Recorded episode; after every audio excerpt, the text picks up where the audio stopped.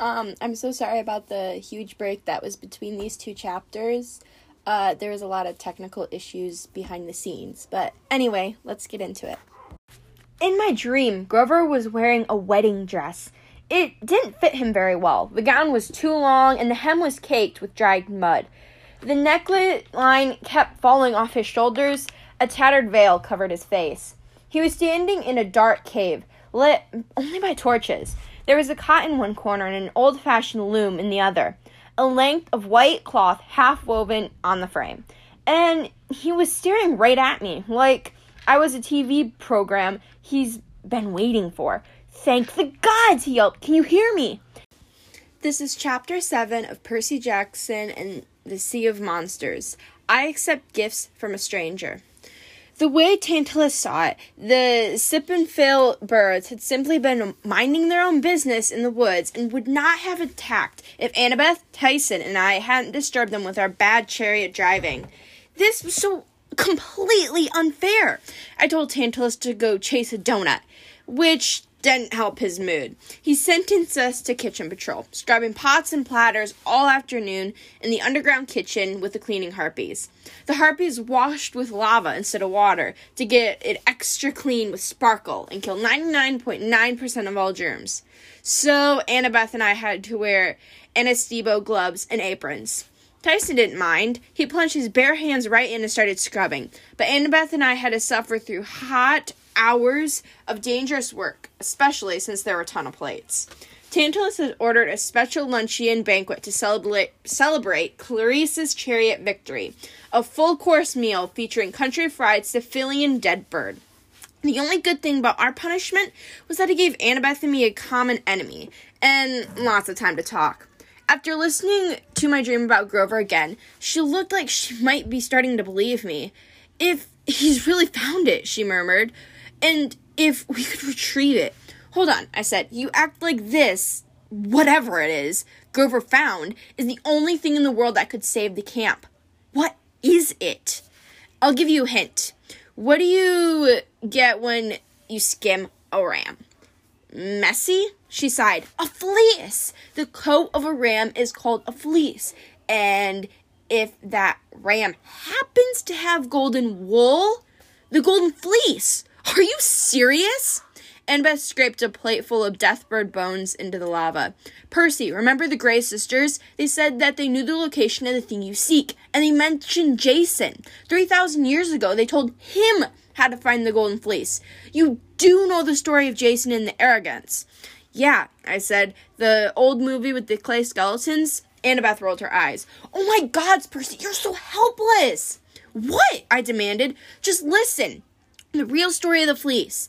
There were these two children of Zeus, Cadmus and Europa, okay? They were about to get offered up as human sacrifices when they prayed to Zeus to save them. So, Zeus sent this magical flying ram with golden wool, which carried them up into Greece and carried them all the way to Colchis in Asia Minor. Well, actually, it carried Cadmus. Europa fell off and died along the way, but that's not important. It was probably important to her. The point is, when Cadmus got her to Colchis, he sacrificed the golden ram to the gods and hung the fleece in a tree in the middle of the kingdom. The fleece brought prosperity to the land. Animals stopped getting sick, plants grew better, farmers had bumper crops, plagues never visited. That's why Jason wanted the fleece. It can revitalize any land where it's placed. It cures sickness, strengthens nature, cleans up pollution it, it could cure Thalia's tree. Annabeth nodded. And it would totally strengthen the borders of Camp Half Blood. But Percy, the fleece has been missing for centuries. Tons of heroes have searched for it, but with no luck. Grover found it, I said. He went looking for Pan, and he found the fleece instead because they both radiate nature magic. It makes sense, Annabeth. We can rescue him and save the camp at the same time. It's perfect. Annabeth hesitated. A little too perfect, don't you think? What if it's a trap? I remembered last summer how Kronos had manipulated our quest. He'd almost fooled us into helping him start a war that would have destroyed the Western civilization. What choice do we have? I asked. Are you going to help me rescue Grover or not? She glanced at Tyson, who had lost interest in our conversation and was happily making toy boats out of cups and spoons in the lava. Percy, she said under her breath, we have to fight a Cyclops. Polyphemus, the worst of the Cyclopses. There's only one place on his island where he could be the Sea of Monsters. What's that? She stared at me like she thought I was playing dumb. The Sea of Monsters, the same sea Odysseus sailed through in Jason and Aeneas and all the others? You mean the Mediterranean? No! Well, yes, but no. Another straight answer. Thanks. Look, Percy, the Sea of Monsters is the sea that all heroes sail through on their adventures. It is used it used to be in the Mediterranean, yes, but like in everything else, it shifts location as the west center of the power shifts. Like Mount Olympus being above the Empire State Building, I said, and Hades being under Los Angeles. Right. but a whole sea full of monsters. How could you hide something like that? Wouldn't the mortals notice weird things happening, like ships getting eaten and stuff?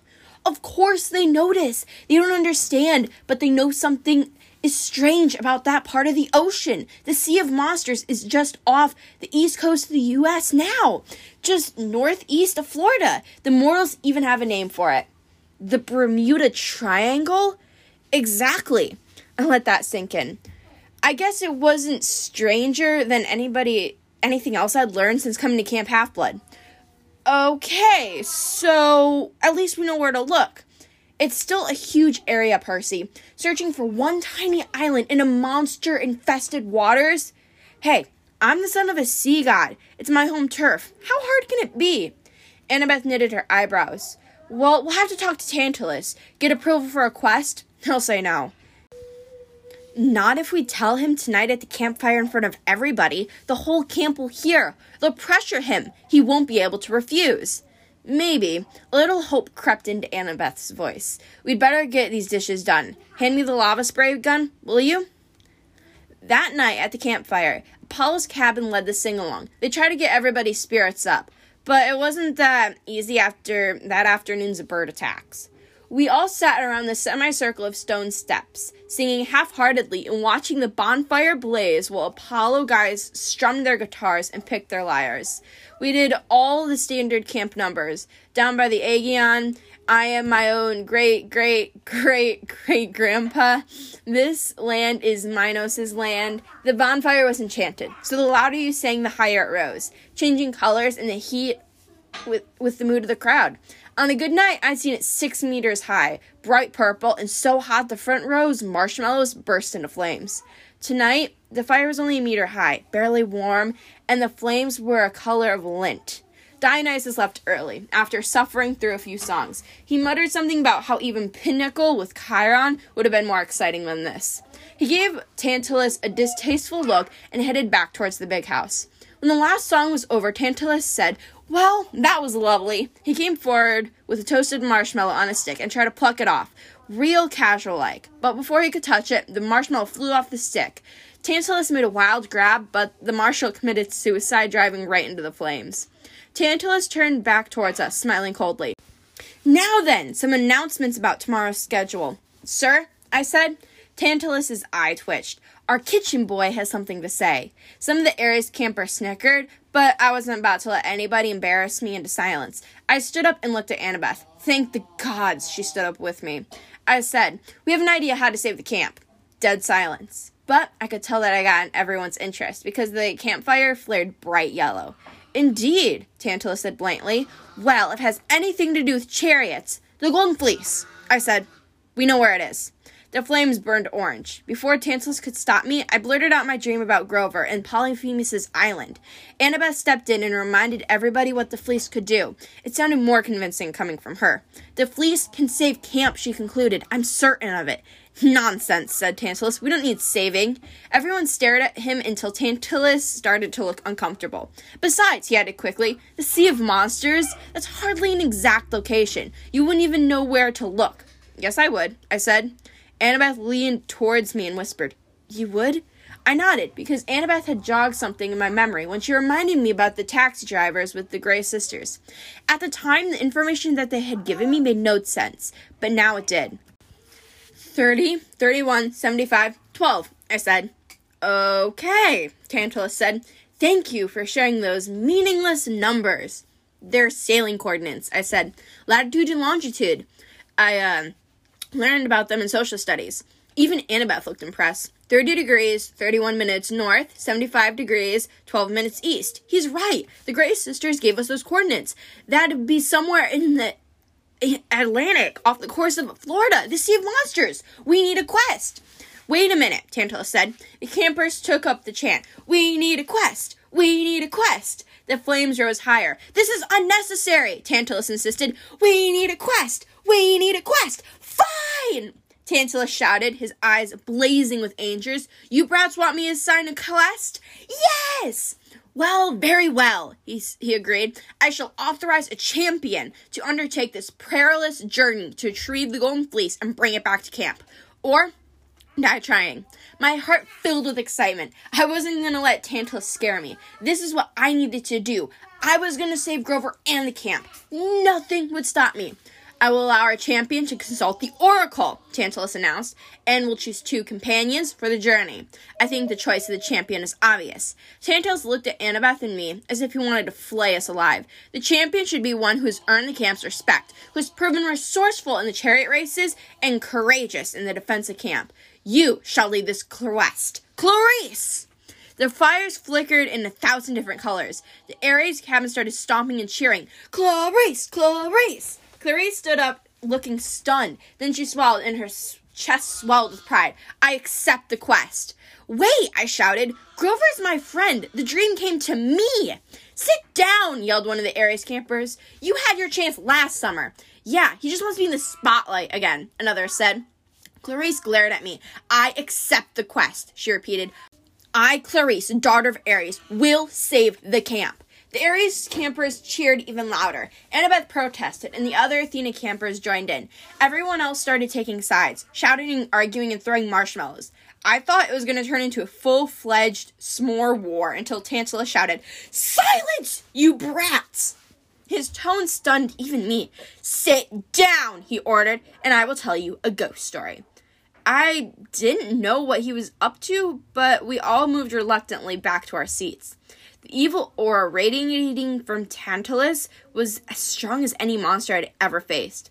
Once upon a time, there was a mortal king who was beloved of the gods. Tantalus put his hands on his chest, and I got the feeling he was talking about himself. This king, he said, was even allowed to feast on Mount Olympus. But when he tried to take some ambrosia and nectar back to Earth to figure out the recipe, just one little doggy bag. Mind you, the gods punished him. They banned him from their hall forever. His own people mocked him. The children scorned him. And yes, campers, he had horrible children. Children just like you. He pointed his crooked finger at several people in the audience, including me. Do you know what he did to his ungrateful children? Tantalus asked softly. Do you know how he paid back the gods for their cruel punishment? He invited the Olympians to feast at his palace just to show that there were no hard feelings. No one even noticed that his children were missing. And then, when he served the gods dinner, my dear campers, can you guess what was in the stew? I couldn't explain things to Tyson. He knew I was, I was sad. He knew I wanted to go on a trip, and Tantalus wouldn't let me. Will you go anyway? he asked. I don't know, I admitted. It would be hard. Very hard. I will help. No, I uh I couldn't ask you to do that, big guy. Too dangerous. Tyson looked down at the pieces of metal he was assembling in his lap. Springs and gears and tiny wires. Beckendorf had given him some tools and some spare parts. And now Tyson spent every night tinkering, though I wasn't sure how his huge hands could handle such delicate little pieces. What are you building? I asked.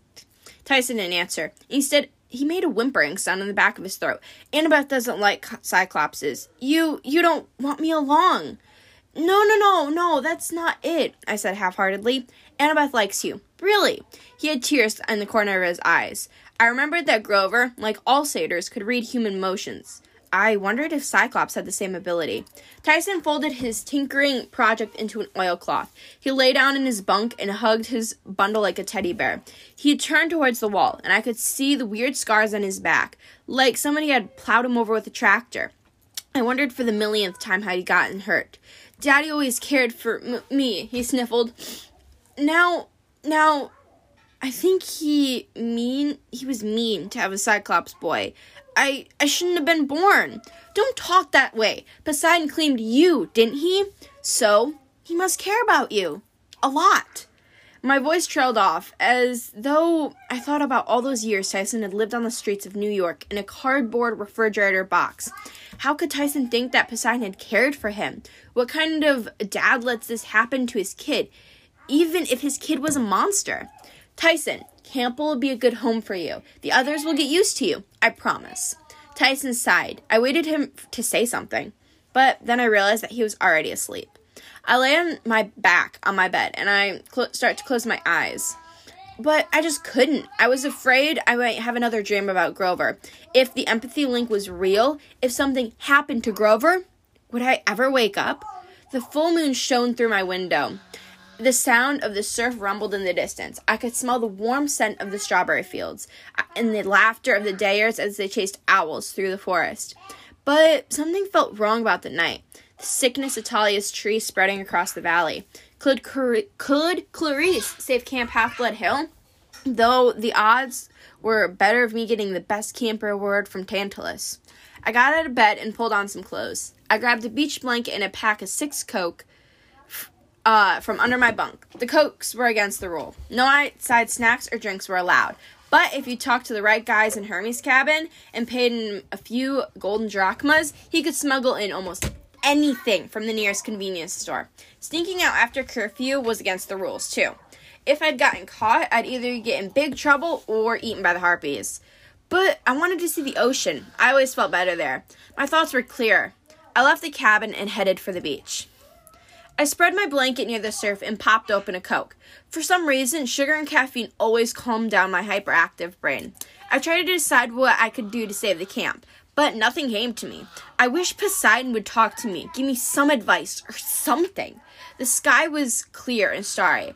I was checking out, out the constellations Annabeth had taught me Sagittarius, Hercules, Corona Borealis. When somebody said, Beautiful, aren't they? I almost spewed soda. Standing right next to me was a guy in a nylon running shorts and a New York Marathon t shirt.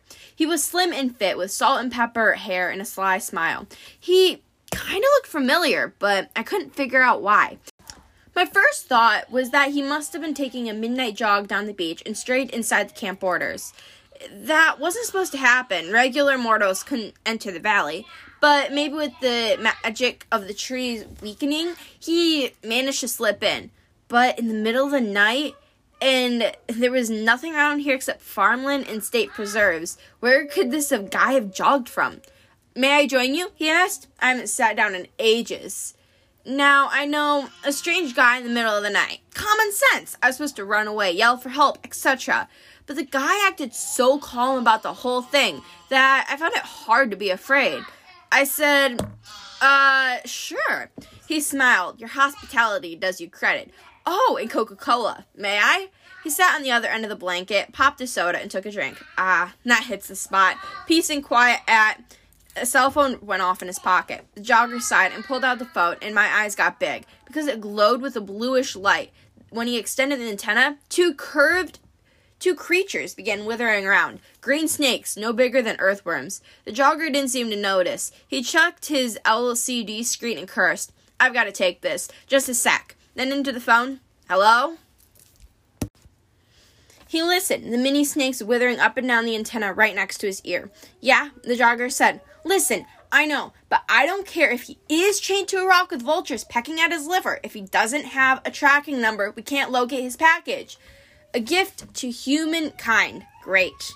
You know how many of those we deliver? Oh, never mind. Listen, just refer him to Arius in customer service. I gotta go. He hung up. Sorry, the overnight express business is booming. Now, as you were saying, you have snakes on your phone. What? Oh, they don't bite. Say hello to George and Martha. Hello, George and Martha, a raspy male voice said inside my head. Don't be sarcastic, a female voice said. Why not? George demanded. I do all the real work. Oh, let's not go into that again. The jogger slipped the phone back into his pocket. Now, where were we? Ah, yes, peace and quiet. He crossed his ankles and stared up at the stars. Been a long time since I've got to relax. Ever since the telegram, rush, rush, rush. Do you have a favorite constellation, Percy? I was still kind of wondering about the little green snakes he shoved into his jogging shorts, but I said, uh, I like Hercules. Why? Well, because he had rotten luck, even worse than mine, and it makes me feel better. The jogger chuckled. Not because he was strong and famous and all that. No. You're an interesting young man. And so, you know what? I knew immediately what he was asking. What did I intend to do about the fleece? Before I could answer, Martha the Snake's muffled voice came from his pocket. I have Demeter on the line too. Not now, the jogger said. Tell her to leave a message. She's not gonna like that. The last time you put her off, all the flowers in the floral delivery division welted. Well, tell her I'm in a meeting. The jogger rolled his eyes. Sorry again, Percy. You were saying? Um, who are you exactly? Haven't you guessed by now? A smart boy like you? Show him, Martha pleaded. I haven't been full sized for months. Don't listen to her, George said. She just wants to show off. The man took out his phone again. Original form, please. The phone glowed a brilliant blue. It stretched into a meter long wind staff with dove wings sprouting out the top. George and Martha, now full grown sized green snake, coiled together around the middle. It was a caduceus, the symbol of cabin 11. My throat tightened. I realized who the jogger reminded me of with his elfish features, the little mischievous twinkle in his eyes. You're Luke's father, I said. Hermes. The god pursed his lips. He stuck his caduceus in the sand like an umbrella pole. Luke's father. Normally, that's not the first way people introduce me. God of thieves, yes. God of messengers and travelers, if they wish to be kind. God of thieves works, George said. Oh, don't mind George. Martha flicked her tongue at me. He's just bitter because Hermes likes me best. He does not, does too. Behave, you too, Hermes warned. I'll turn you back into a cell phone and set you on vibrate. Now, Percy, you still haven't answered my question. What do you intend to do about the quest? I I don't have permission to go. No, indeed. Will that stop you? I want to go. I have to save Grover. Hermes smiled. I knew a boy once. Oh, younger than you by far. A mere baby, really. Here we go again, George said always talking about himself. Quiet, Martha snapped. Do you want to get set on vibrate? Hermes ignored them. One night, when this little boy's mother wasn't watching, he sneaked out of their cave and stole some cattle that belonged to Apollo. Did he get blasted into tiny pieces? I asked. Hmm, no. Actually, everything turned out quite well. He made up for his theft. The boy gave Apollo an instrument he'd invented, a lyre. And Apollo was so enchanted with the music that he completely forgot all about being angry. So, what's the moral? The moral? Hermes asked. Goodness, you act like it's a fable. It's a true story. Does truth have a moral? Um, how about this? Stealing is not always bad. I don't think my mom would like that mortal. Rats are delicious, George suggested. What does that have to do with the story? Martha demanded. Nothing. George said, but I'm hungry. I've got it. Hermes said, Young people don't always do what they are told, but if they can pull it off and do something wonderful, sometimes they escape punishment. How's that? You're saying I should go anyway, I said, even without permission. Hermes' eyes twinkled. Martha, may I have the full package, please? Martha opened her mouth and kept opening it until it was wide as my arm. She belched out a stainless steel canister an old fashioned lunchbox flask with a plastic top. The sides of the flask were embalmed with a red and yellow ancient Greek scenes. A hero killing a lion, a hero lifting up, Cerberus, the three headed dog. That's Hercules. I said, but how? Never question a gift, Hermes chided. This is a collector's item from Hercules Busts Heads, the first season. Hercules Busts Heads? Great show, Hermes sighed back before Hephaestus TV was a reality programming, of course the flask would be worth much more if I had the whole lunchbox. Or if it hadn't been in Martha's mouth, George added. I'll get you for that. Martha began chasing around the caduceus. Wait a minute. I said, This is a gift? One of two, Hermes said. Go on, pick it up. I almost dropped it because it was freezing cold on one side and burning hot on the other. The weird thing was, when I turned the flask, the side facing the ocean, north, was the, always the cold side. It's a compass, I said. Hermes looked surprised. Very clever. I never thought of that, but I intended to use it a bit more dramatic. Uncap it, and you will release the wind from the four corners of the earth, speed you up on your way. Not now! And please, when the time comes, only unscrew the lid a tiny bit. The winds are a bit like me, always restless. Should all four un- escape at once? Uh, but I'm sure you'll be pretty careful. And now, George, my second gift. She's touching me, George complained as he and Martha slithered around the pole. She's always touching you, Hermes said. You're entwined. And if you don't stop that, you'll get knotted again. The snake stopped wrestling. George unhinged his jaw and coughed up a little plastic bottle filled with chewable vitamins. You're kidding me, I said. Are those minotaur shaped? Hermes picked up the bottle and ra- and rattled it. The lemon ones, yes. The grape ones are furies, I think. Or are they hydras? At any rate, these are potent. Don't take them unless you really, really need it. How will I know if I really, really need it? You'll know, believe me. Nine essential vitamins, minerals, amino acids. Oh, everything you need to feel yourself again. He tossed me the bottle. Um, thanks, I said, but Lord Hermes, why are you helping me? He gave a melancholy smile. Perhaps because I hope you can save many people on this quest, Percy, not just your friend Grover. I stared at him. You don't mean Luke? Hermes didn't answer. Look, I said, Lord Hermes, I mean, thanks for everything, but you might as well take gifts. Luke can't be saved.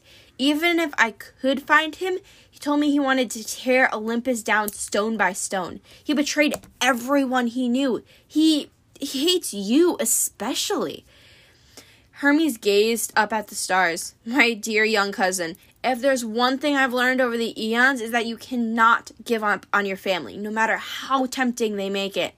It doesn't matter if they hate you or embarrass you or simply don't appreciate you for your genius for inventing the internet.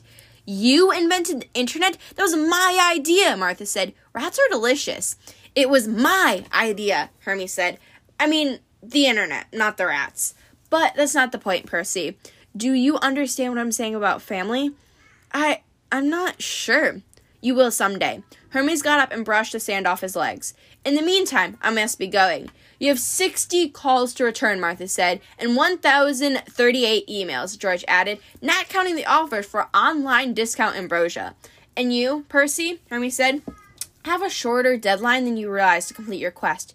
Your dear friends should be coming right about now. I heard Annabeth's voice calling my name from the sand dunes. Tyson, too. They were shouting from a little bit further away. I hope I packed well for you, Hermes said. I do have some expertise with travel. He snapped his fingers, and three yellow duffel bags appeared at my feet. Waterproof, of course. If you ask nicely, your father should be able to help you reach the ship. Ship? Hermes pointed. Sure enough, a big cruise ship was cutting across Long Island Sound, its white and gold lights glowing in the dark waters. Wait, I said, I don't understand any of this. I haven't agreed to even go.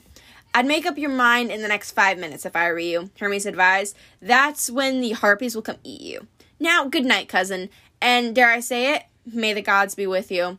He opened his hands and the caduceus flew into it. Good luck, Martha told me. Bring it back a rat, George said. The caduceus changed into his cell phone and Hermes slipped it into his pocket. He jogged off down the beach. Twenty paces away, he shimmered and vanished, leaving me alone with a flask, a bottle of chewable vitamins, and five minutes to make an impossible decision.